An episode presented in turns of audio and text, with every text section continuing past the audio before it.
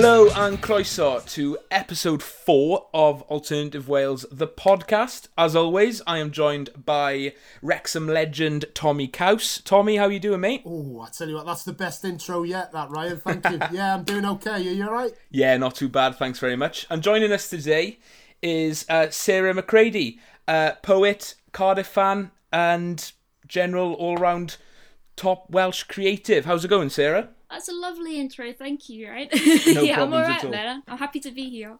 Good stuff, good stuff. So we'll get straight into it this week. Um, obviously, the Football League season is finished. Um, mixed, well, I say it's a mixed bag for the sides. Uh, Swansea and Wrexham confirmed themselves in the playoffs, uh, and Cardiff whimpered away to a, a plucky eighth place finish. Um, not much needs to be said about Cardiff, unfortunately, at the moment, but we will touch on them a bit later. Um, but Newport, what a what a what a great season in the end, considering, you know, they they finish in the playoffs, and what more needs to be said? Like it's a huge feat in that league. It's such a competitive league. Um, you know, and the mess around they had with Rodney Parade all season. You know, the horrific pitch and um, the early cup run, and obviously COVID and stuff. So it's it's been a success. Um, Tom, have you got much to say about Newport at the moment? You know me, Ryan. I've never got anything to say about Newport after they dumped us at the playoff final eight years ago. Not that I'm bitter. No, um, no. Joking aside, they've they've had a really really good season, um, and um, yeah, as as a Welshman, it's it's great to see them do so well. Um, it's going to be interesting to see now how they um, how they fare in the playoffs. They're playing Forest Green, and Yeah. uh, obviously you've got Morecambe and Tranmere in there as well. I believe Tranmere are quite strong. Um, I know they finished seventh. But yeah, I think you look at those four sides, and uh, you know, with the amount of points they've all uh, they've all got this season, um, it's going to be very tough for them. But yeah, best of luck to them. Um, it'd be great to see, uh, you know, all Welsh teams play at as high a level as they possibly can. Absolutely. I think uh, you said Tranmere are strong. I think they were unfortunately relegated on points per game last year. They, I think they were quite hard done by, so they're going to be out for out for vengeance. Um, and obviously Morecambe are a bit of a bit of a wild card in there. I think they've got one of the lowest budgets in that league. So fair play to them. But uh, all to play for for Newport. Obviously they got to the the, the final. I think it was it two years ago, and I think they actually lost to Tranmere in there. So hopefully they can go one better this time. Um, But uh, what what do you reckon on their season so far, Sarah? You know, what? I'm happy for them. I genuinely, I'm really happy because I was like, but I'm conflicted. However, because uh, as a Welsh person, I'm happy for them. As a vegetarian, I want Forest Green to do well. so what's this about? You know, I don't know where the loyalties lie, but Yeah. nah, like honestly, uh, I th- like I think it would be so cool um to see them like do well. And Hmm. I remember having this memory. You might have have a similar one, like as a Cardiff fan and, and from someone from Cardiff. I remember watching like years ago um, a Welsh Cup game uh, against Newport, Hmm. and I remember they had like. Uh, like anti Cardiff chants, and I was so surprised. I was just I was just a kid, and I was like, I, I don't understand where's where's that come from. But Yeah, um, yeah, that's the thing. I didn't realize it is. thing, but- It's a weird thing. At like, uh, I'm assuming you're a similar age to me, Sarah. '90s kids. Um, that obviously, as we've watched Cardiff and grown up, Newport have were never a football league side. I think they'd obviously they'd been and gone since at that point. So I was I'd always want them to do well, but obviously I think for for the older Cardiff fan and obviously Newport fans in general, there is a rivalry there. Um, so it makes sense, right? It- of course, absolutely, like we're know- neighbours. yeah, they're close. We're closer to Newport than we are to Swansea. So, it would, I'd love to play them every every time the League Cup draw gets made. They're always the ones I want to yeah. play, um, just to see, you know, because like, like you said, you know, in that the old FAW Premier Cup days, tho- that glorious tournament um, that that we all miss dearly. Um, that they used to do, they used to turn up in good numbers at Cardiff and and they'd be well up for it. So um, yeah, hopefully we can um, you know we can pl- play them at some point in the future. Um, but the way it's As going, long as it doesn't involve relegation, then I'm Yeah, fine. Yes, I'm, I'm yeah, yeah, yeah, hopefully with with Newport in the Championship rather than Cardiff in League One. Uh, absolutely, but you never know. The way it's going, uh, Tom, that we could have uh, a team, a Welsh team in the Premier League, the Championship, League One, and League Two next year. Wrexham on fire. I know there's still quite a few games to go, isn't there? Because obviously there was a big delay in the middle of the season. Yeah. But they're looking good now for the playoffs. Yeah, it was uh, it was a very comprehensive win yesterday, right? Um, Yeah, it, it literally could have been eight or nine nil. It really could have been yesterday. So it was really good. And and Jordan Davies. Uh, so I've been saying it all season, as you know. Uh, the guy is a class act. Mm. Um, he will play for Wales one day. I'm going to keep repeating that every week until uh, until he gets the call up. I actually think, going off on a tangent a little bit here, I, I would give him a, a space in the 26 for the Euros. I really would. I really Wild would. card. I, I really rate this guy so highly. Um, you know, you can tell he's gone away to Brighton for a couple of years, and he's come back, and technically he's just excellent.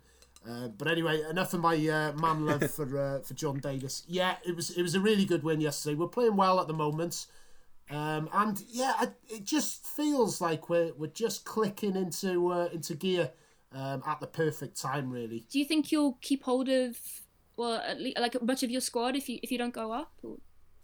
Yeah, I mean it's it's an interesting one because um, obviously you know usually I would say no. I think our better players would leave, but with having the new owners and, and a little bit of cash there, um, I think maybe uh, you know regardless of whether we go up or not, we'd be able to keep our best players this time.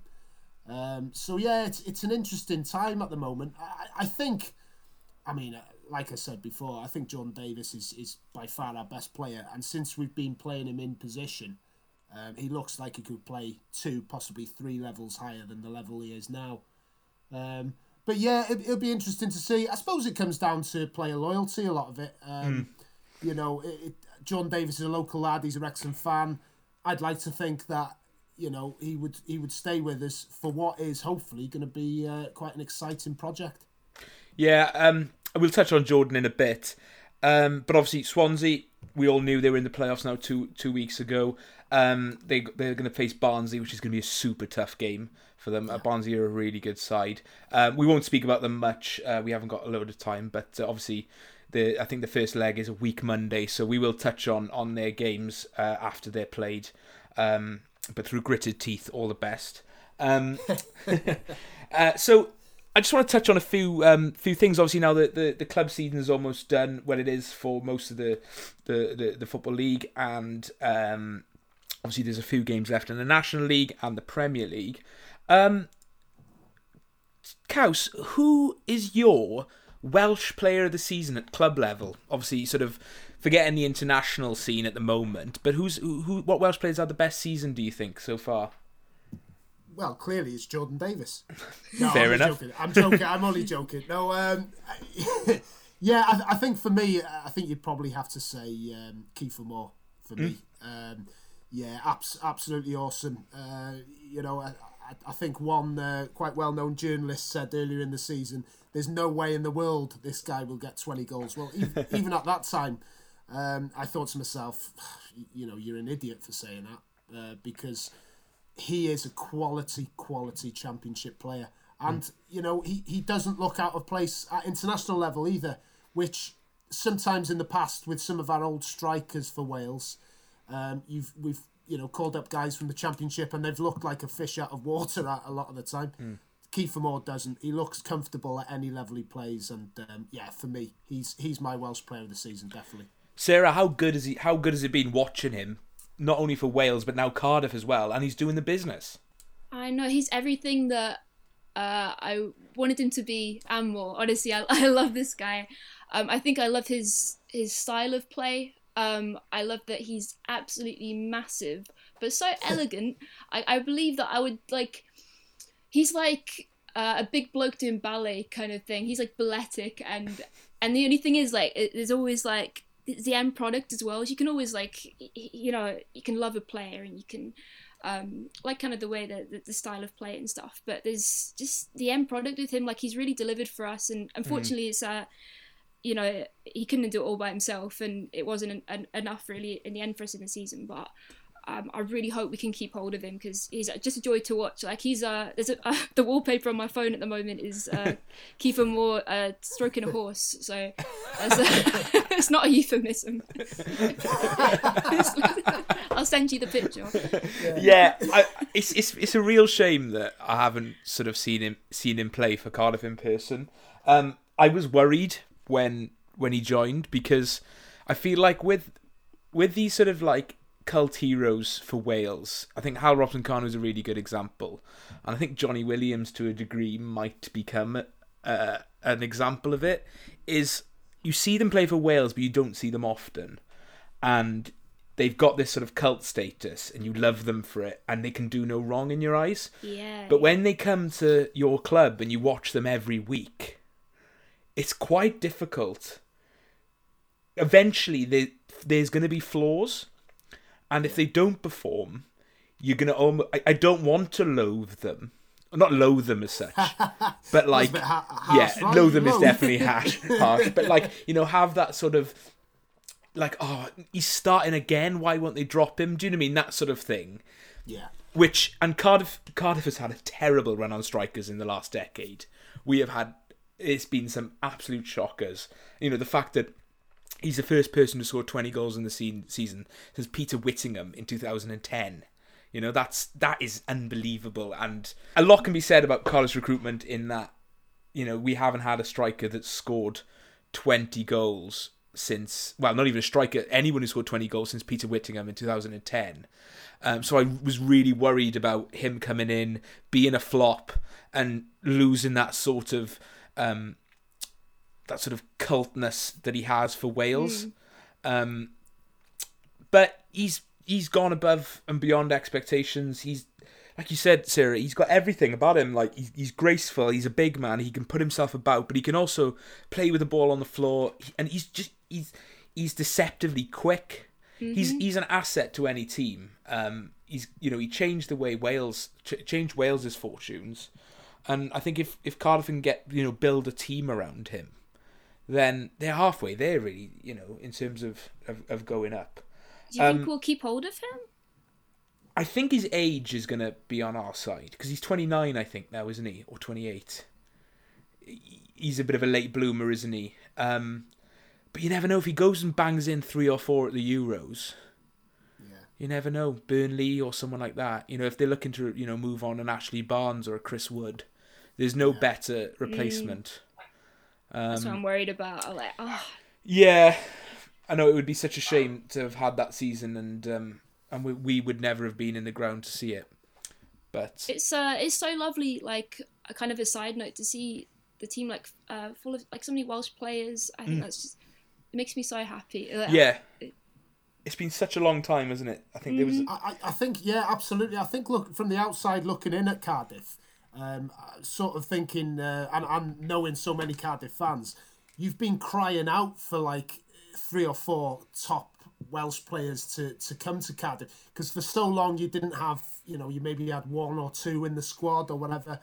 Um, so it is good to see Cardiff having so many because to be honest, uh, Swansea over the last 10, 15 years, I, I've been uh, I've been playing, or they've had a lot more Welsh players Hmm. than Cardiff, haven't they? Yeah, I think if you look at the the makeup of the Welsh squad, you've got the older lads like Ramsey, Ledley, Gunter, Yeah. who were like that batch of Cardiff. But then, bet- but then after that, it's sort of there been wasn't much. dominated by by Swansea lads: Dan James, Connor Roberts, Joe Rodon, uh, Joe Allen, Ben Davies. Um, So it is nice to see both teams producing. You know that Rubin Colwill looks like a real player, so I'm really excited to watch him yeah. come through. I'm Um, so excited, man. Yeah, it's really nice to have those young lads. Mark Harris as well. I say he's young; he's 23 now. Um, you know, playing for Cardiff, and it just it's something I've always wanted because you know, with football and football teams, it's all about identifying with your club. I think, Yeah. regardless of Yeah. what goes on on the field, you want to feel like the people playing for your club represent you. Um, and that's what I get more out of Wales. And I've had this sort of really weird relationship with Cardiff, where I have, you know, I don't think it always needs local lads because we've had some really good characters that have carried it, you know, like Sol Bamba and um, Aron Gunnarsson and those sort of lad and uh, Sean Morrison. But it is nice now to have some sort of, you know, some Welsh representation in Yeah, that team. Yeah, yeah, for sure, for sure. Um, I guess another shout for a Welsh club player of the season. Uh, I think Connor Roberts has had a great season. Um, yes, yeah. he, I think he had a bit of a wobble last season, uh, as far as I'm aware. Speaking to Swansea fans, he, but he's really kicked on this season. I think he's he's scoring goals as well, playing on the right hand side. Um, he must have got at least five or six, I think, now this season. Um, Yeah. and I think there was a point last year maybe where I was thinking maybe Neco could start over him, but I, he's a guarantee for, for me at right wing back or even right back for the squad.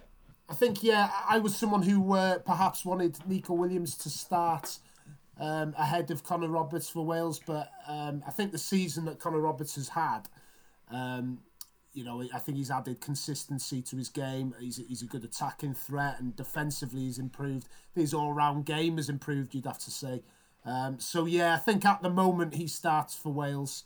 Mm. but yeah, certainly he he'd be up there with um, with big Kiefer Moore as uh, as one of the players of the season at club level, definitely. Yeah, because I think uh, with the other Welsh lads, obviously someone like Joe Allen's had a lot of injuries and barely played. Obviously, Aaron Ramsey hasn't really shone for Juventus. Gareth Bale's had obviously incredible moments, but uh, across the season, and no one's really done it in the Premier League for Wales week in week out. Obviously, none of our goalkeepers are playing.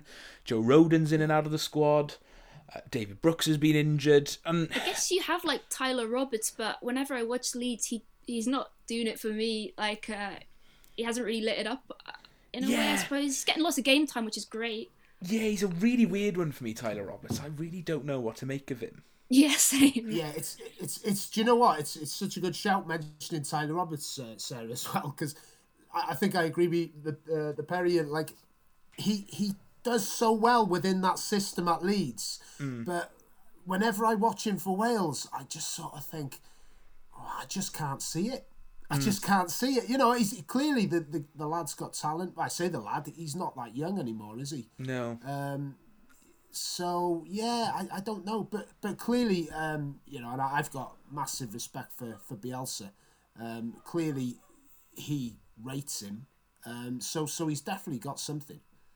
Yeah, because he's he's one of the only lads playing consistently in the Premier League now. I mean, you've got yeah, um, which which is crazy. Really, I know, yeah, yeah. I, I, guess Dan James is the other one again, but it's all in fits and starts with Dan, and? He, he goes and he, yeah. he had a, a, little good run of scoring goals, but then he's in and out of the team, and he doesn't really get um, a run at it. Yeah. Um, but yeah, I think we're in a weird position now going into these Euros compared to what we were five years ago before 2016, where a lot of our squad aren't playing week in week out. Yeah. Um, has has has Ampadu done enough to warrant a mention? I mean, he's he's sort of done okay in certain games, but yeah. he's been a been a tough season, hasn't it? Bad team to be at. Obviously, I think. Oh they, yeah, yeah. What a disaster yeah. of a season for him in the end. Yeah. Um. But, yeah, I, you know, he, he's he's had a couple of good games. You know, even within a struggling side, he's mm. done okay. But probably not enough to warrant a, a player of the no, season. yeah, I, like I think say, it's, it's got to be between Kiefer and Connor for me. Um, yeah, obviously, Kiefer's got the goals, and I think Connor's done really well in a in a really good defence. So I think b- between the two, which is mad, really. Five years yeah. ago, saying that you know the two best, most consistent Welsh club players end up yeah. being from Cardiff and Swansea, yeah. which is mad. Yeah, You know, so which is also good to see. Um, so yeah, I think uh, obviously if you're listening, and you, you got any suggestions, obviously, absolutely uh, send them in. Um, I know for a fact that if you're a Cardiff fan, you're gonna think that Kiefer's the the best and uh, or, had the best season. I know if you're a Swansea fan, you think Connor Roberts is gonna have the best season. Um, but I think looking at it ob- objectively, they've both had excellent seasons and, and are two really important players now for us going forward.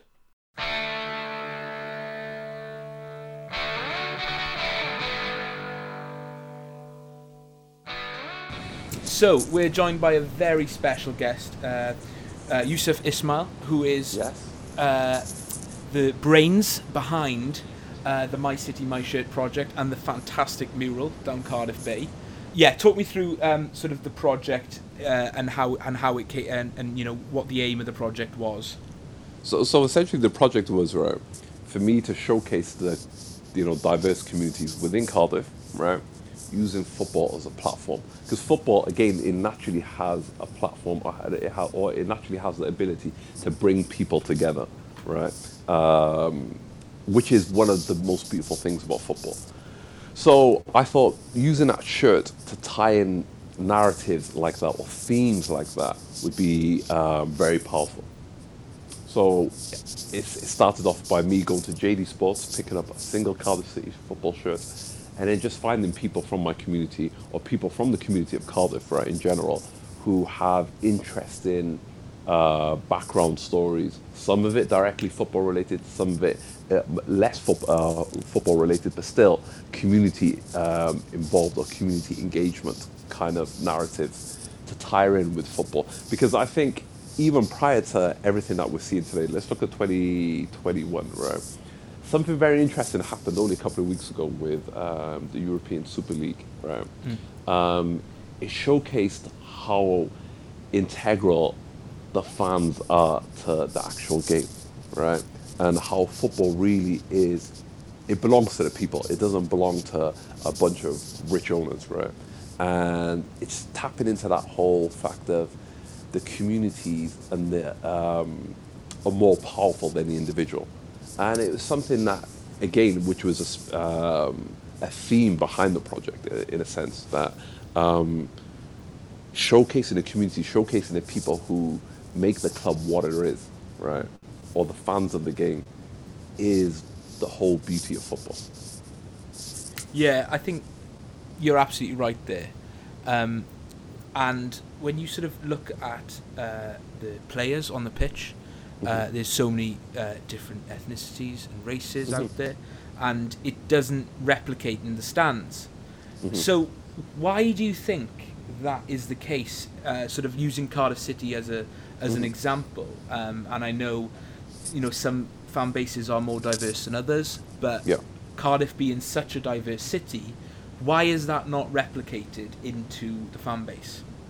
Very simply, it's because the communities who um, are not going to these stadiums never ever felt that Cardiff um, City as a club reached out to them, which is a great shame because if you look at the players that they have there, um, like you said, right, um, they're diverse. For example, Sol Bamba was at this uh, mural uh, a few days ago. Uh, we go to the same mosque, right?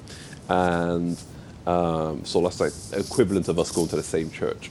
And he, I, I remember like we had a, a very initial conversation around about like um, the back end of 2019. We were sat in his car, and I was explaining to him about this idea that I had, right? Because at that time it was very early on, right?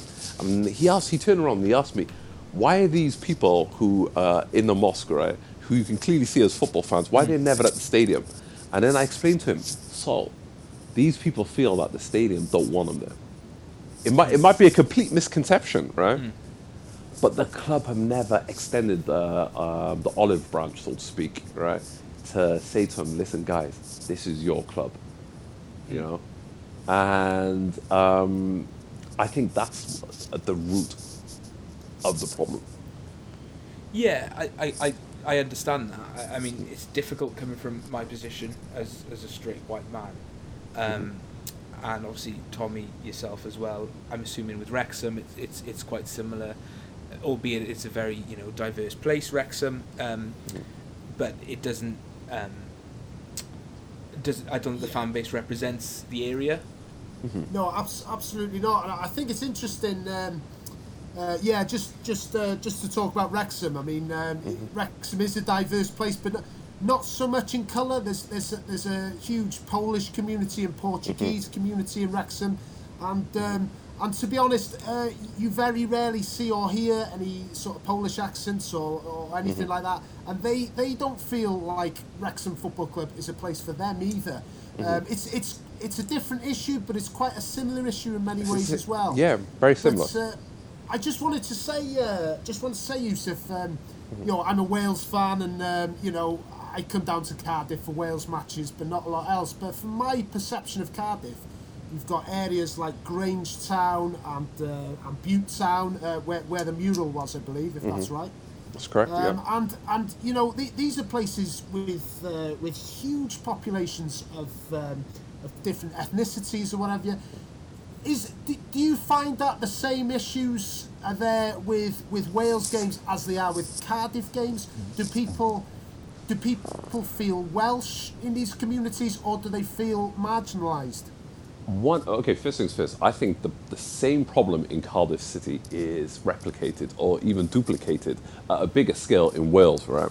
And let's go back to 2016, right? So, 2016, I was a lot younger. You're wrestling, as a, as a Somali, right? You're wrestling with the idea, right? Um, Are you Welsh? Are you Somali? And you, as you grow older and you evolve, you realize you're both, and you can, you can be both, right? Yeah, that's Do your- totally do fine, isn't it? yeah, be dual heritage. Yeah, dual heritage is totally fine, right? It's totally healthy, right? Um, but I remember back at 2016, it was a big turning point in Euros where a lot of people within a Somali community, right, realized, right, who again were born and bred in Cardiff, who didn't really um, identify with being Welsh, right? The penny dropped for them. They looked at um, that team and they said to themselves, I identify with that team. I identify with that shirt. I identify with everything Wales is about. Because think about it, Wales were the underdogs going into a tournament, right, against you know uh, bigger nations, and it's romantic in a sense, right. So Yeah. I felt there was a huge shift in perception within these, uh, like within my community, right, about how we looked at the um, Wales as a team, and it was something that we could buy into, right.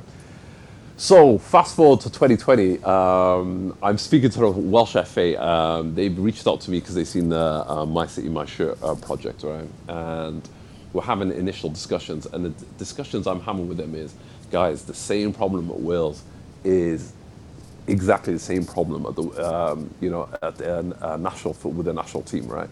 And we need to go about like kind of like shifting perceptions. And the way you go about shifting perceptions is you just make people believe or uh, you know that you care in a genuine way, Yeah. right? You showcase them, you involve them in organic ways, in authentic ways, all right? You know, um, you do, you run, pro- essentially the project of My City, My Shirt is an engagement project, right? It's about engaging communities, right? It's bringing them into the fold, and that's what football can do very easily, right? But again, the people at Wales, it, was a, it starts with the people, I think, um, at the board level, right? Who it's not the people at the fans, the people in the stands get it, right? They get it. Like people like you and I, we all get it. We all because we're on ground level, right? But it's people who are behind desks who don't quite get it, who don't understand, right? And Cardiff City, let's just push them aside, right? Looking at everything that's happened 2020, right? We've had a pandemic, we've had the Black Lives Matter movement, we've had so much going on in the world, right? So if you didn't get it when I um, originally propositioned it to Cardiff in 2019, post 2020, you should have like this should be like ABC. This should be just common logic, right? But then when I was speaking to the marketing and comms team of the Welsh uh, of the Welsh FA and the equality manager of the Welsh FA, and I uh, proposed let's do something called My Cymru, My Shirt, right? And we go into all these communities and we do outreach with them and we work it, we do it on a bigger scale. The hesitation was immediate. It's like, wow, like, oh, like this is a bit too edgy. How about Yusuf, right? We go and do something uh, regarding religious festivals, and we'll do something where um, you take photograph, uh, a few photographs of people, you know, celebrating Eid, and a few videos of people celebrating Eid and Diwali, which was in my mind completely missing the whole purpose of what the project should have been, right? Or what it could have been. Because we've got the Euros coming up in 2021, right? Again, post-pandemic, it's probably not going to be, you know, the same momentum of uh, Euro 2016, but still, it's a, it's, it, it's a, it's a major tournament. And I just thought, like, again, like, the same attitudes that I'm facing, uh, uh, I was facing in, um, with Cardiff City, is the same attitudes, you know, um, with their national team, which is where the problem lies. The problem don't lie with the fans. The problem lies with those people at the top who are failing to, you know, um, pick up on the obvious. Even in those meetings, right, what was quite interesting, right, guys, was um, I was using the English national team as an example, right? So if you're going to um, bring a new idea to somebody, you should always give them a reference point, right? So they can just kind of like digest it a little bit easier. And I said to him, the English team or the English FA and what England stood for, right, a couple of years ago, right, was so far removed from what they are today. Today they look very diverse. They've made a real conscious effort to, you know, connect those dots, bridge that gap, show that they're more diverse, right? And basically clean up the image, so to speak, right? Especially with these communities, right, that we're talking about, and bring them in, into the fold, right? Um, and they've done a great job of it because like I'm looking at what they're doing, and you know, there's definite you know huge strides, right? I remember one time, right? If uh, as a black person to wear a Welsh, uh, sorry, not a Welsh shirt, uh, English shirt, there's a lot of stigma attached, especially if you ask about uh, the, the older um, people in my family, like my uncles, or like you know, they will tell you wearing that England shirt was a no go, right? The Welsh shirt has never been seen like that, right? So um, for them to turn it around, like in 2021, where a black person or a person of color, or you know, could wear that shirt and embrace it, shows like you know the work, the, the positive work they've done in that regards, right? So to clean up their image, and you know, having Marcus Rashford helps as well, you know. But Yeah, yeah, absolutely.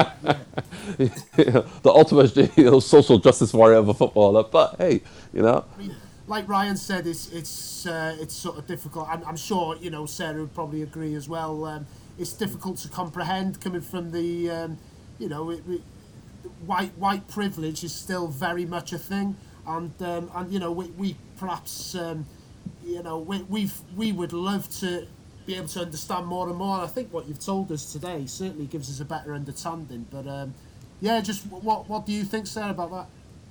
I also straight up like want to say thank you for this project because as a Cardiff fan, it makes me like so like happy and even just as someone from Cardiff, like so proud that you've you've done something like this because I think it's wonderful and it's so beautiful. The pictures, like first and foremost.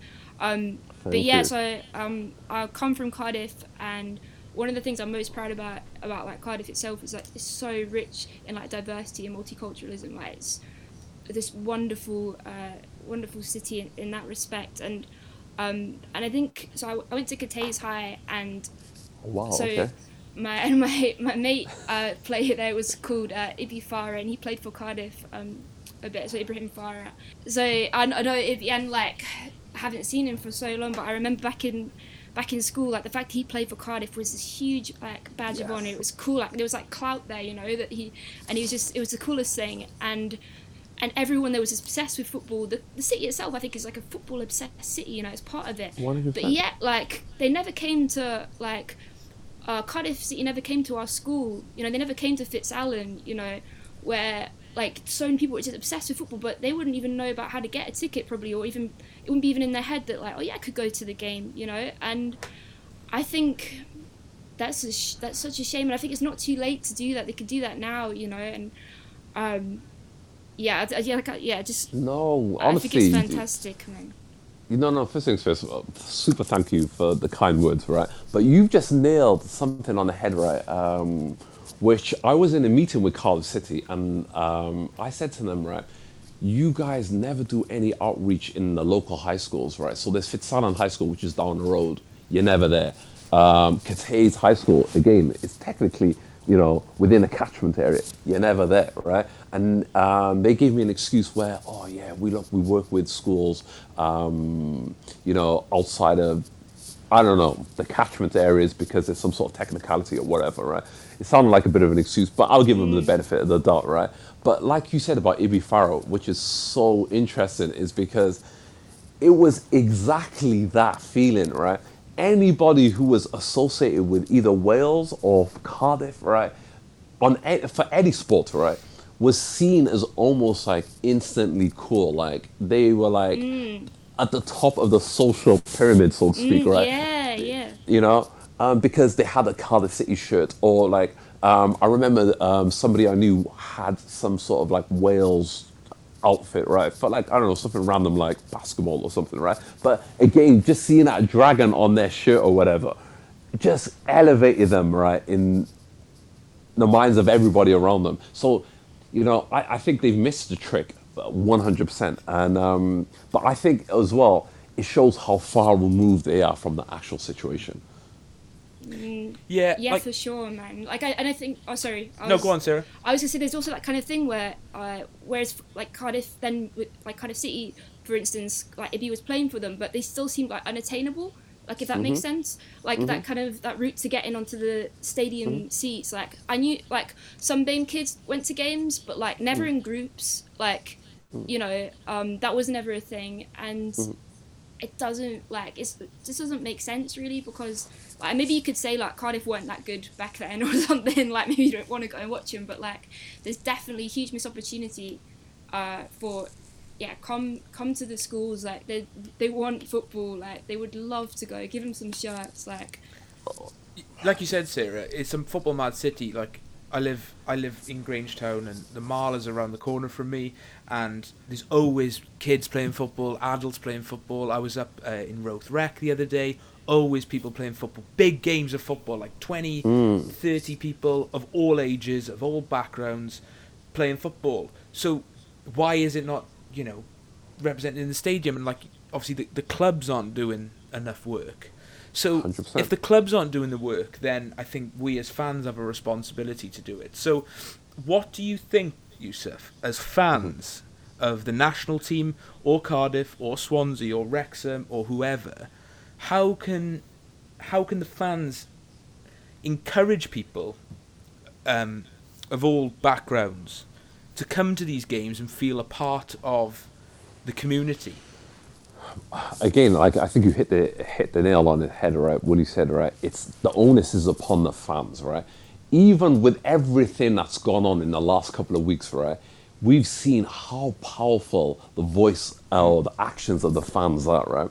And in, in effect, they stopped uh, a, a league forming, right? That's how powerful they are, right? And I think it's the onus is upon us to recognize, right, that we need to be doing more because we should be doing more and we can do more, right?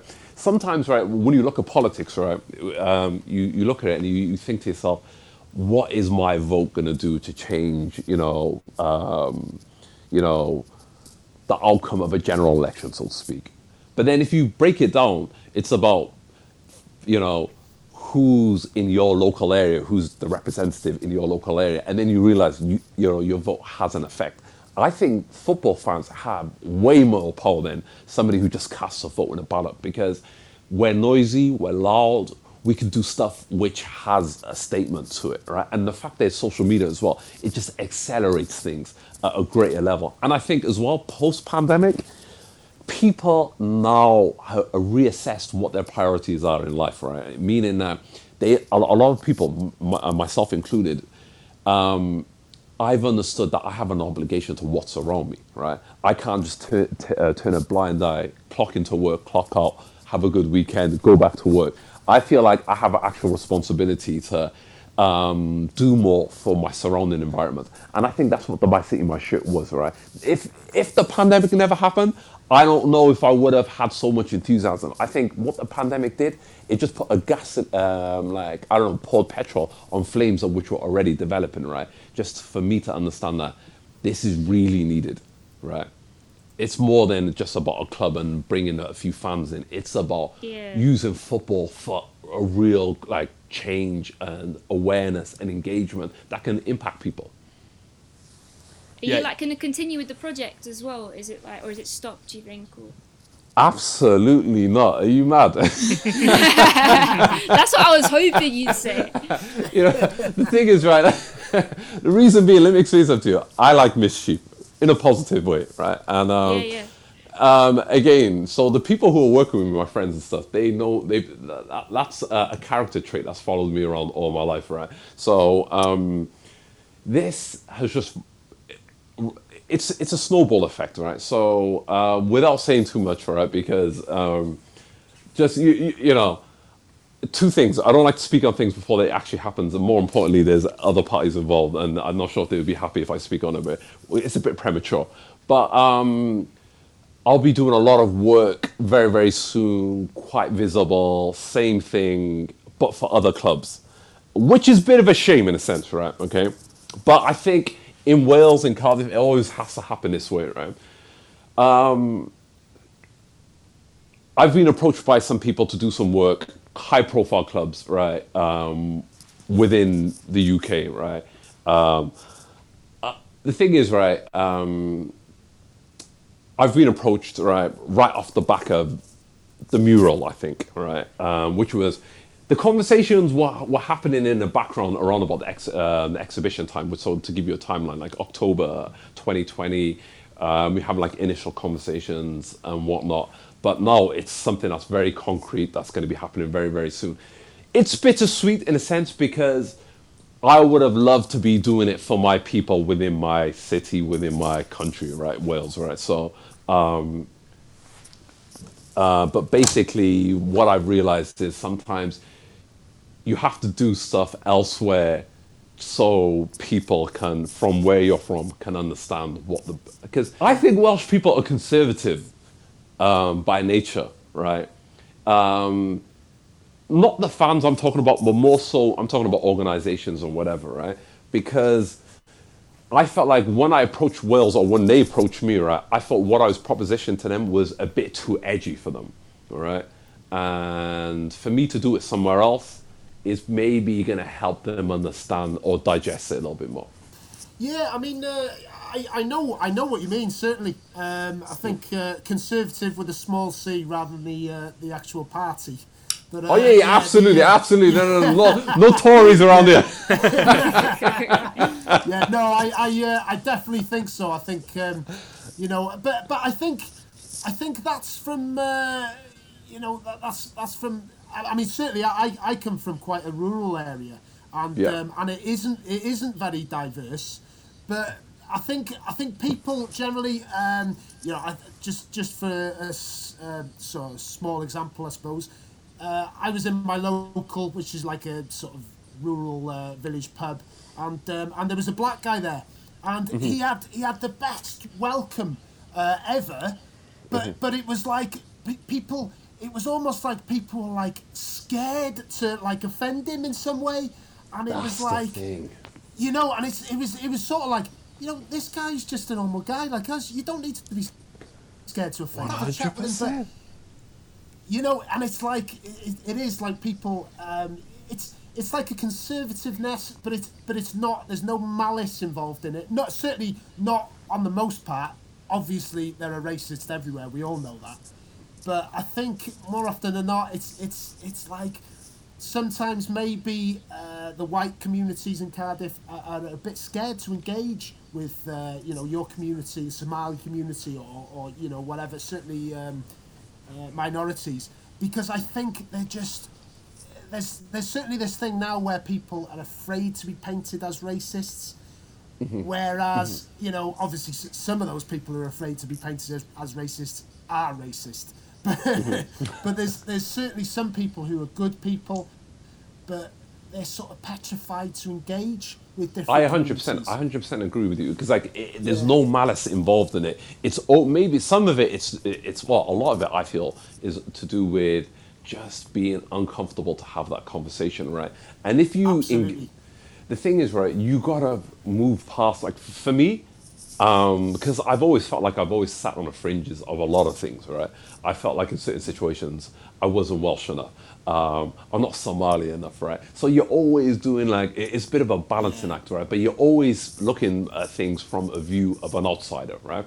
And something that used to make me kind of like a bit uncomfortable growing up, I feel like today is a um, is definitely a superpower in a sense, right? Because like I can quickly empathize with people who don't feel welcomed, right? And looking between the cracks, a lot of it is just people have being uncomfortable to have that conversation. Because that guy in the pub, Yes. honestly, he's just a regular guy, you know? Yeah, exactly. He- and, and he just- just he just he just wanted. Sorry, mate. Sorry to cut. Yeah. you off. He No, just go- go wanted to talk to people.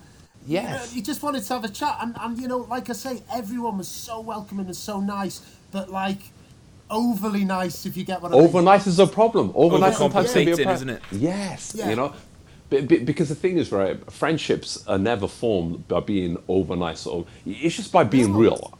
Everything is just Being about being real. real. Yeah, organic. You know, authentic. Right, these kind of words, right, because it's the truth, right, and. um I feel with Wales, right, like even the issue that we're having with football is directly transferable to um, the Welsh uh, rugby team. Because again, I look at every time you see Six Nations or you see these wonderful like games, right? You look around the crowd, and uh, basically it's the same issue. You know, it's the same issue. And um, again, like there's a lot of work to be done in all of these spaces. But you know what the great thing is? Sport has the ability to bring people together naturally. Yeah. You know, not forced, not awkward, right? You know, everybody wants to be rooting for the underdog, right? You know, there's people who are up for like 5 a.m. last night watching a boxing, right? They have no um, relationship with that Mexican boxer. Is his name Canelo, right? But they love the story. They love the story, you know?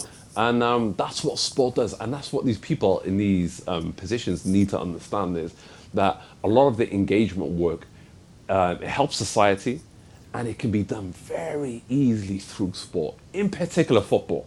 Everybody loves football, you know, and um, it's, it's a wonderful game. And I just think like um, these projects, right, and um, what fans can do, and even podcasts like this, right, it's putting the power back in the hands of the fans, where it should be all along. You know? I think that's a really Absolutely. nice place to, to, to finish it up, Yusuf. I think you've summed up summed it up perfectly, and the work you're doing is is incredible, and I hope you can keep doing it. Um, you know, for uh, in Wales, outside of Wales, um, and yeah, big thank you for coming on. Uh, any any comments from the rest of you guys? I think the project is uh, just wonderful. I think um, it's so visually like striking and means like there's so much to it. It can just be seen as a photograph, but certainly not like it's it's beautiful, and I think it'll be kind of iconic in Cardiff's history. I think. I, uh, I was just going to uh, say, um, next Wales game, whenever we're allowed into the games, I think all four of us should meet up.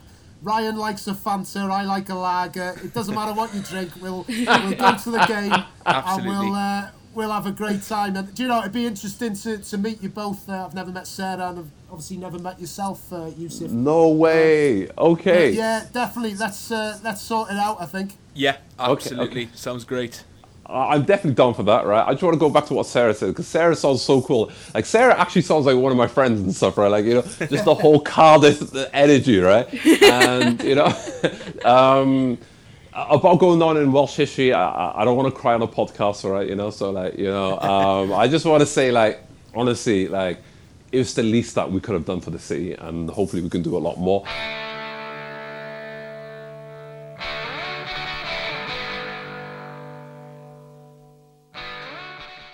Right then, next up is Wrongen of the Week, sponsored by uh, Agent Phillips, I must say, because I didn't put it on Twitter, um, and he has sent me a strongly worded fax about that. Have you had your uh, brown envelope from Mr. Phillips? No, again, one of the reasons why I didn't put it on uh, Twitter, he hasn't actually sent me any of the uh, the forged cash he promised me, so um, we'll be chasing He- him he up at some point.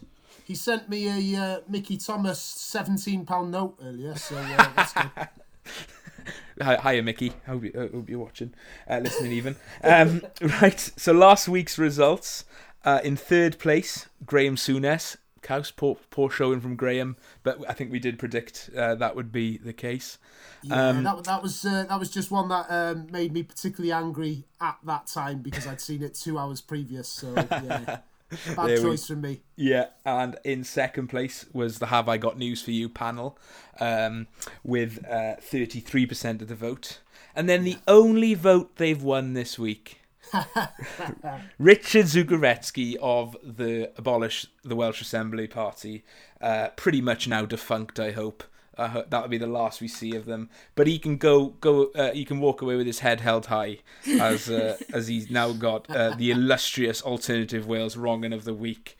Uh, so, um, well done, Richard, for being an absolute twat of a bloke. I, uh, I love the fact that uh, we've just by him winning the vote, it's just perfect, isn't it? Yeah, I know. Like, just adding insult to injury to a horrible man. I Fantastic. can't. Of all and all the press they got, and Yeah. all the people talking about them, they ended up with less of a share of the vote.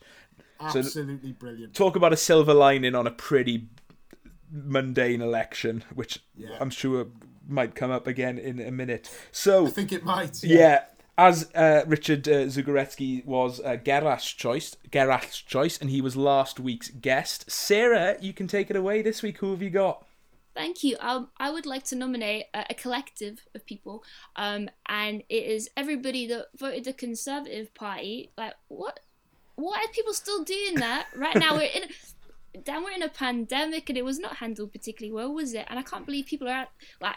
I feel like we're in a strange, dark timeline, like a loop, and it's just constantly. It's repeating and repeating, and I don't understand it, and I'm exasperated by it, and yes, I'm, I'm just. It's just pissing me off, to be honest. I think it's an absolutely uh, perfect uh, uh, shout, and this is exactly what this this segment is for. Who's Um, out there still doing it? Like, was why? Yeah, it's just it's Come just on, man. it's objectively bad. You look like I come I come from a place of bias on a lot of these things, but when you look at the cold hard facts, at what point? I know the Labour Party are dreadful, um, especially in England, and you could argue a lot uh, bad in Wales as well. But at what point do you think they're that bad that you're going to go to the, the even worse part? Yeah. I, I saw someone say on there, oh, by the way, uh, Sarah, you're definitely on the right show. That was perfectly put, by the way. Ah, Um, dear. I, I, to be honest, to be honest, I think I might even vote for you myself, really. Ah. But uh, I, uh, I, yeah, like I saw someone earlier on. I mean, um, you've got the um, the situation over the border in Hartlepool, haven't you? Uh, where they've, I saw a guy give an interview on uh, BBC Breakfast News, and he said, um, "Oh, you know, we we've always voted Labour here uh, because we're working class, but we've got our hospital uh, hasn't." You know, got enough bloody uh, nurses, doctors, whatever, and he's complaining about lack of police on the streets. He said, "So I've had enough. I'm voting Conservative," and it's like, well, so hang on, you you're pissed off because the party, and you're blaming the party that hasn't been in power for 11 years for all the things wrong with your town. it's just beyond, and it's like the Tories are just sitting there laughing, going, I can't believe how stupid and gullible these people are. And, Yeah. But here, here in Wales as well, right? You know, you, you talk about, um, you know, uh, Sarah mentioned before about the pandemic and stuff. Surely that's enough to sort of say, yeah. you know, that, that's enough to say we need the NHS more than ever. Let's not hand over But you power know, like to the, what the- the worries people me. that want to privatise it. yeah, like exactly. You know, uh, what worries me is that if this wasn't enough, like what is enough? Th- Like, Exactly what I was just thinking. Where does it stop? Exactly. You know, it just Jeez. keeps. There's something every week, isn't there? Now, whether it's you know, sort of Boris Johnson's personal life or, or another corruption allegation. Um, you know, there's over hundred thousand people have died. It's one of the highest death rates in the world, and it's just where does it stop? What at what point do do the people go? This isn't right. Um, and I I saw someone put a, a tweet out the other day that that argued that, and I think they're spot on that Margaret Thatcher might have been the most successful British politician of all time because she changed everything. She made she she she ravaged communities to the point where everyone is now thinking about themselves. So everyone votes in their best interest. You know, how can I make more money? How can I live a better life? And they forget about the rest. And then when they do need the the state as such, there's no state for them to get at. And then Yeah. the th- I mean, I I don't think we can talk too much about the Tories without mentioning the failures of the Labour Party, especially at UK level, Um, and how they just do not offer a viable alternative anymore um, to the Tories because it's just like Tory light, Yeah. um, and it's just this middle ground of just at least with Jeremy Corbyn, people loved him or hated him. At least he he gave you a feeling of one way or the other, and I don't think the Labour Party does that anymore. It's just indifference, um, and unfortunately, instead of going to the smaller parties or in Wales and Scotland, uh, the um, the SNP or Plaid Cymru, um, that yeah, there's just no people are go are finding the alternative in the wrong place. Yeah, absolutely. And you, you sort of, uh, I hear the I hear the rhetoric quite often. Uh, Labour aren't the party of the working class anymore. No. but but yeah, that that may be true, and and I I would probably go along with that. But so the answer to that is vote Tory. What? Yeah, Do you know what I mean? It doesn't make any sense. Oh, Labour, Labour aren't for the working class. I'm going to vote Tory. Oh yeah, they're definitely for the working class. The Yeah. Tories. It's just beyond. Yeah, well, I think you might be onto a winner there, Sarah. Um, yeah, waste man. I, I'm I've, done. I've decided I'm definitely voting for you, Sarah. That's it. Oh, I'm not thanks, even. I'm not even going to bother with my nomination. now, There's no point. right. Um, my um, my pick is uh, I'm actually going to go for Welsh Labour. um, so uh, there's obviously been a few uh, ins- instances this week. Uh, obviously, a few uh, people with some ridiculous takes, but I'm mainly focusing my uh, my anger of Welsh Labour into um, the Rhondda um, uh, the Rhondda seat, um, and the fact that they've unseated uh, the best politician in Wales, um, and they put so much energy into trying to unseat Leanne Wood, um, when there were other seats they should have focused on, and they claim to be this, like you said, the party of the working class, the party of the left, and they've just unseated our best working class left politician uh, in a generation, um, and it's really disappointing. Um, and then you've got that, oh, Chris Bryant coming out. What a horrible bloke, horrible bloke. Awful, awful man. He he is he is the he is the epitome of a red Tory. Yeah, coming out and saying it was such a success. And Leanne Wood has worked tirelessly for the last year and before, uh, feeding you know the one of the poorest places in Europe and Western Europe at least. Um, you know, um, feeding the people of Rhondda who would just before the pandemic hit were absolutely ravaged by the floods. Um, and I just feel like they've just picked on the wrong person, and and I think Welsh Labour in general have this really weird attitude towards um to, towards the, um Plaid Cymru, um like Plaid Cymru they definitely have their flaws. I know they're not perfect, but they are they have the best politicians. I think not all of them are great, but they definitely have the best share of them compared to other people, other parties. Um, and I just feel like they they owe they punching down instead of at, at the Tories who really are the real enemy. Um, and I think it was Eluned Morgan. I think um, turned around and sort of pointed at Plaid Cymru voters as to why they lost in. I want to say South Pembrokeshire. shouldn't Pres- Pres- Preseli, Pembrokeshire. yeah, Preseli, Pembrokeshire. Um, you know, You've, uh, saying that by, if by saying this now, you've you've took away my wrong and my wrong and was going to be Eluned Morgan. Oh well, we'll get on to Eluned then. I'll I'll I'll I'll, I'll hold come back up with on another that. one, right? Okay, no worries. we'll we'll throw Eluned in with with uh, with with the Welsh with Welsh Labour. Um, Yeah. but yeah, just these sort of weird comments instead of uh, like obviously the Tories now are the main opposition in Wales to the Labour Party, and I feel like all the the, the rhetoric after the after the, the dust is sort of starting to settle has been um, Labour attacking Plaid still, and it's just like yeah. know know your enemy and just figure out who the who you really want to be. Uh, but yeah, so it's been just, just on that subject, uh, right? I was Hmm. just going to say the uh, Preseli Pembrokeshire, uh, Eluned Morgan made made the point that um, we told you vote Plaid, you get Tories, Hmm. um, which which is such an entitled way of looking at it. It's just ridiculous. But uh, interesting, she didn't mention that actually in Aberconwy up here, it was actually the opposite. If you voted Labour, you got Tories. If you'd have voted Plaid there, who had a far better chance of getting in and narrowly missed out. So it's interesting, isn't it? They don't mention that. It's just an entitled way of looking at it. it suits it's, their it's like agenda. The, the Labour Party manifesto, well, not manifesto, but their their, their tagline, their uh, their raison, raison d'etre, is that how you say it? Mm. I'm trying to come across across as uh, educated and, and failing miserably, but um, they they basically may as well just say, "Oh, vote for us because we're not the Tories."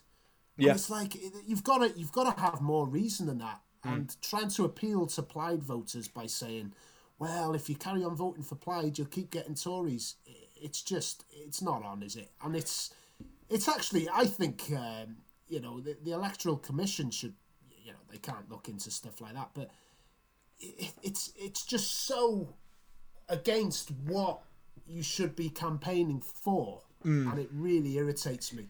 it just it just it just um it sort of uh, nails in the point that uh, sort of the UK um and, and and maybe Wales to a degree are becoming like solely a two party state Um, Yeah. You know, in the model of America, and it shouldn't be the case. The voting system it doesn't suit. Um, doesn't suit multi parties really. Um, is very much you know the fact that in, in any constituency vote you've you've if you want to keep the Tories out, you've really got to vote tactically as to who the Yeah. the closest opposition is, because unfortunately, if you probably do look at most of the seats that the Conservatives won, if you put something like Labour and the Plaid vote together, you would probably beat the Tories every time. Um, but then again, Plaid offers something different to Labour, and the Greens offer something different to Plaid and to Labour. You know, and I think they're a really good, viable party, and they've done really well in Scotland as well.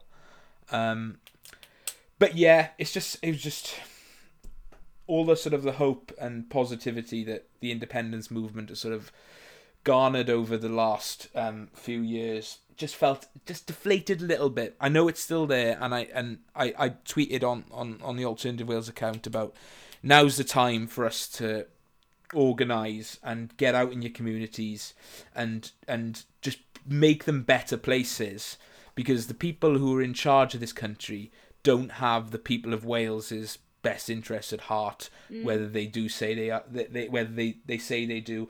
Um, and party politics at the end of the day never really changes anything. It's it's the people and the communities that do change these things. So i think it's important you know find you, you know local um, community projects you can get involved uh, get involved with. Um, educate yourselves on on on sort of like uh, you know movements and and and uh, make you know societal changes from the grassroots because I think that's the only way we're going to change Wales for the better is by just going out and doing it and I think we can't sit there and wait for things to change electorally because I think I can't remember who it was but uh, before the general election in 2019 someone made such a profound point um, that if if voting changed anything, it would be uh, made illegal. And I was just like, wow, that sort of blew my mind a bit. Um, and I just think, yeah, I think we've really got to now go out there, help the people in need, because, you know, unfortunately, we're not going to get rid of food banks anytime soon in this country. You know, we're not going to get rid of racism in this country anytime soon. Homophobia, all these sexism, all these huge, you know, things that divide people. I think we've got to get out there now and do our bit, um, and you know, try and change Wales and make it a better place. Um, so yeah, got a little bit profound there. Right. Right, I think I think you must have had more coffee than me this week. To be honest. Sorry, it's been a really long weekend. My head's completely I thought blown it was off. moving. Man. Yeah, I well- liked it. Right. Uh, right, Tommy, who's your pick? Okay, so you've uh, you've completely ruined my uh, Eluned Morgan uh, thing. So uh, yeah, I'm I'm gonna go with um, flat pack furniture from. Uh, sorry, uh, I did that far. Uh, flat pack furniture from IKEA. You know, th- this politics, it's important and that, but let's talk about the real issues here. Um, flat pack furniture from IKEA. It's, it's all nice, and you think, oh, you know, we'll get it home. This will only take me half an hour. And um, it actually ends up taking um, an absolute idiot like me most of the weekend to assemble these things. Um, you know, it's it's just a great idea in theory, um, but in practice, it's uh, it's a logistical nightmare. Um, and also, uh, quite often you need um, you know various tools that uh, that you know a lot of people don't have, especially someone like me who's not a DIY whiz. Um, so yeah, Rye, you've put me in a corner um, with the uh, with the old Welsh Labour. Yeah, I, I do think we I've, need uh, we need some level. We need some levity in in in the picks. Um, Yes. You know, I feel like you are the monster Raving Loony Party pick toward you know Yes, to to the. Labour and Conservative. so That's what I bring to the table, definitely. Yeah. I, I mean, I absolutely agree. I hate flat pack furniture. Um, I remember trying to build a shelf from IKEA once, and I had to go back and buy two more because I broke them both. Um, yeah, yeah. And, and, and that's the other thing, yeah. Like they're so flimsy, aren't they? Mm. Like uh, you know, you you don't, you know, it's not cheap stuff either, is it? Well, not to a uh, working class bugger like me. um, but uh, yeah, it's uh, yeah. Uh, just, just you know, get in the sea as far as I'm concerned. Yeah. Furniture. I I'm sure it'll garner some votes, uh, Tom. I'm sure people there, there'd be a few few people out there who've been building it this weekend, and you're going to really And to- resonate. To, be with honest, them. that's all I care about. After the uh, Graham Souness debacle last week, I just want to get some votes. That's all I care about. Yeah, ah, absolutely fair enough. I'm sure there'll be. I should go, I should go into politics, maybe. Neo, neo neoliberal anti uh, anti flatpack furniture party.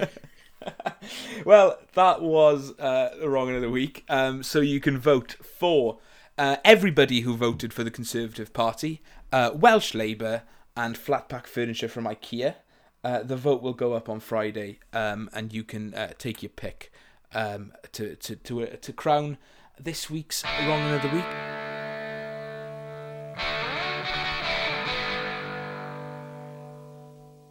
Right, next up is uh, the Alternative Wales soundtrack. Every week, uh, one of us picks a, uh, a track by uh, a Welsh band or artist, and we'll have a little chat about it. Uh, it could be old, could be new. Last week, we chatted about Bandicoot and O'Nevoid, uh, so I hope you checked that out and enjoyed it.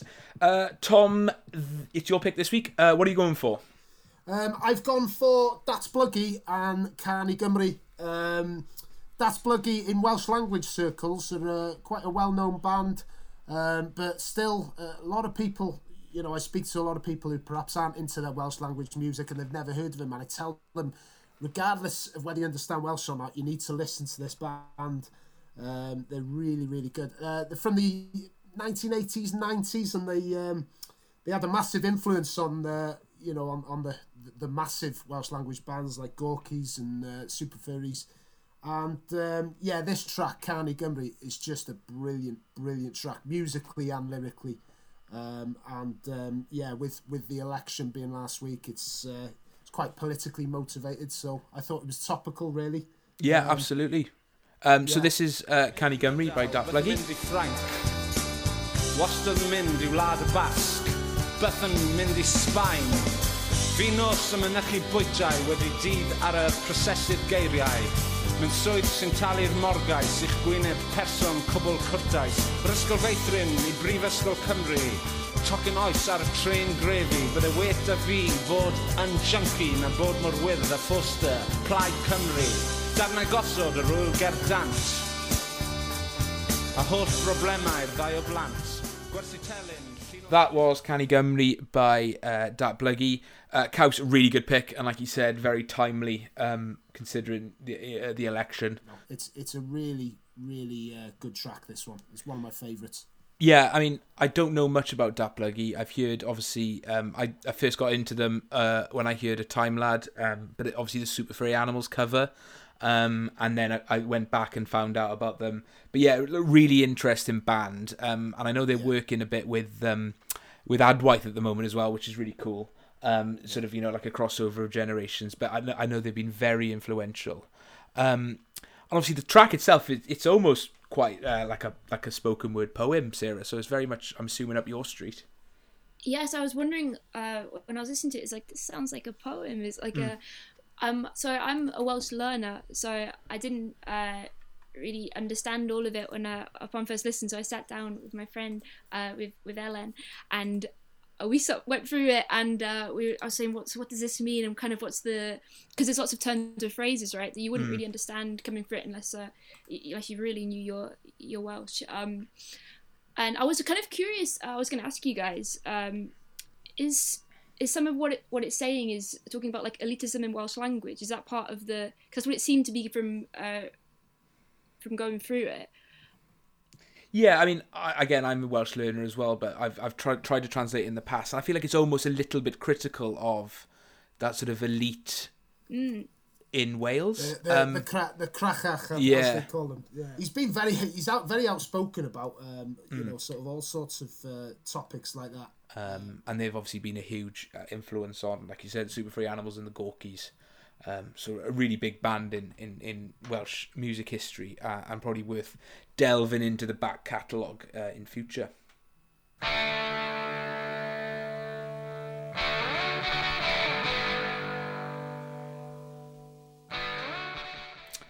Okay, now it's time for our game. Uh, play your caps right. Uh, basic premises.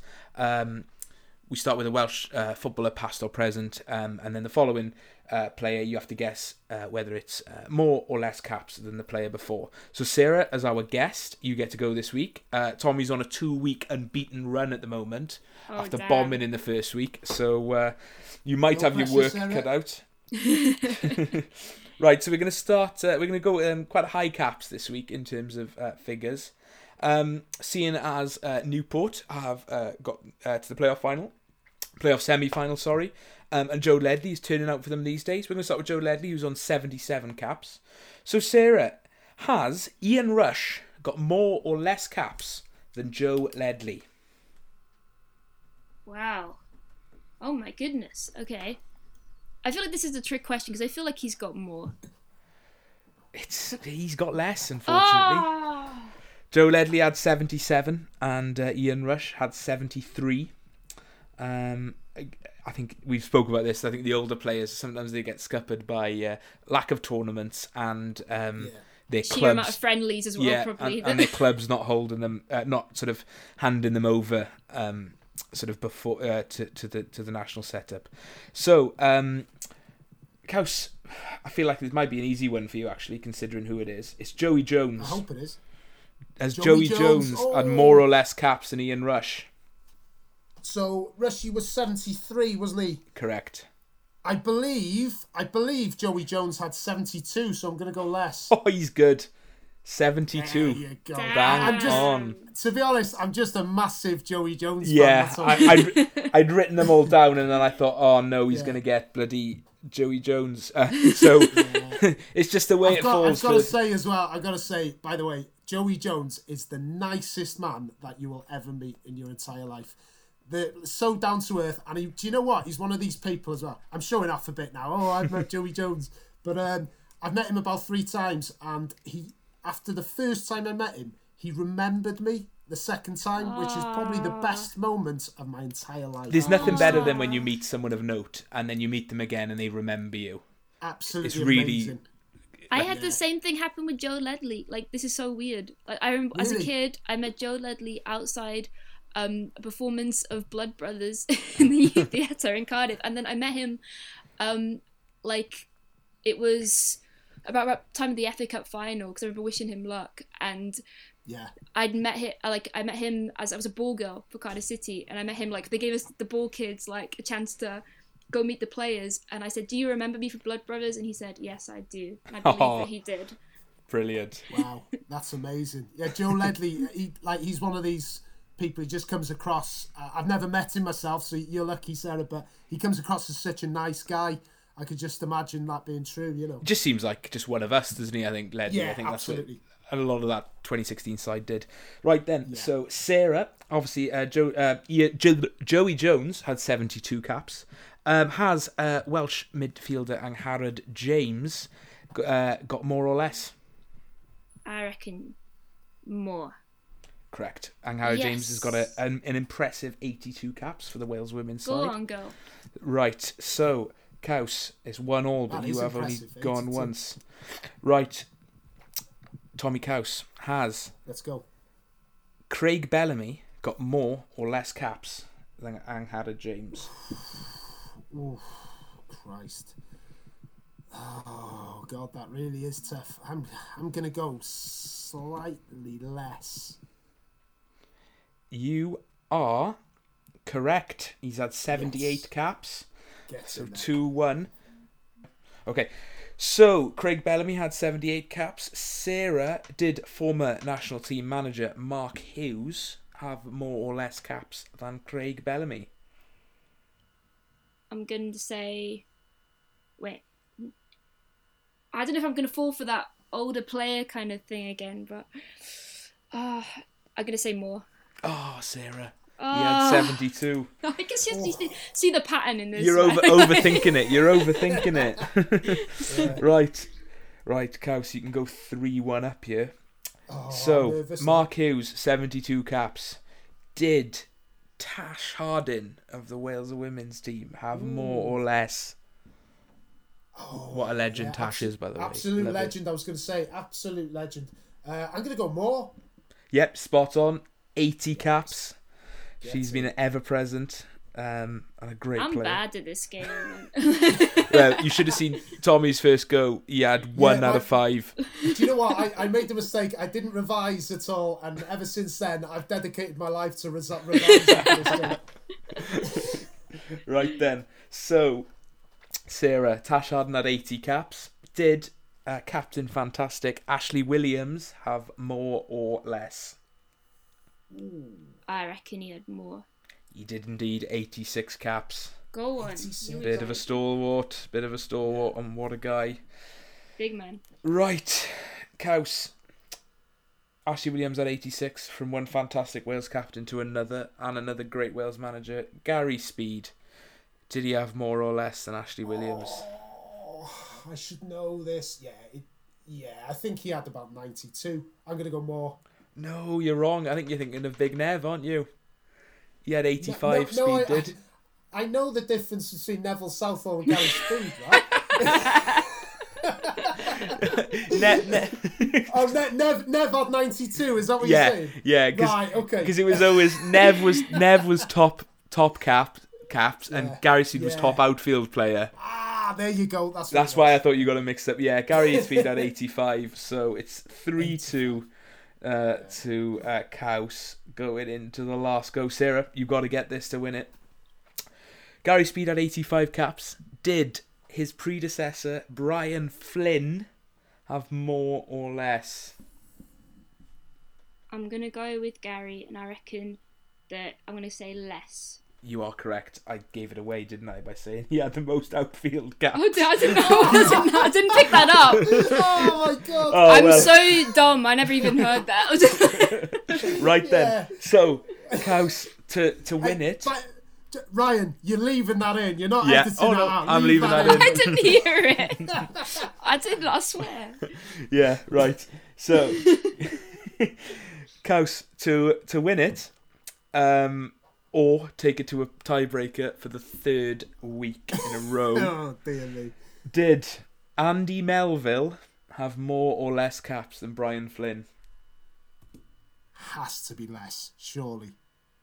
You, is that your final answer? That's my final answer. Ah, he's done it this week. Four, three. Congratulations. He had 65 you very much, caps. He only had one less cap than Yeah. Brian Flynn, but uh, but yeah. I need to revise. Next time, Sarah, you, you'll be I'm on. study. and- yeah, study. Right, so that is uh, everything for this week. Um, big, big thank you again for everyone who's been listening, and a big thank you for, uh, to Sarah for coming on. Uh, uh, hopefully, we'll have you back soon enough. Um, obviously, we're not far away from the Euros, so we'll have uh, we'll have some comments on you pre-Euros, I'm sure. So, uh, have you enjoyed yourself, Sarah? I've had a lovely time, but thank you so much for guys for having me. No worries at all. And Thank Kaus, you, uh, Sarah. Big thank you again for popping on and uh, and um, and giving us your thoughts on on all things football, Wales, politics, and everything as usual. Yeah, thank you very much. I'm, uh, I'm just off to uh, answer a lawsuit from IKEA now. So uh, Yeah, we're Yeah, not going to no, get sponsorship from IKEA anytime soon.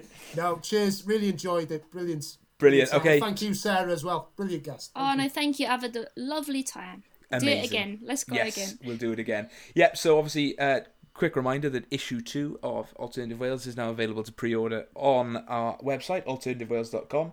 You can get in touch with us on Twitter, Facebook, Instagram, um, and email us at contact at alternativewales.com. So it's been my pleasure, and um, yeah, thanks again for listening and tuning in every week. Um, I'm having a great time. So big thanks to Sarah and Kaus again. Uh, diolch yn fawr and hwyl fawr.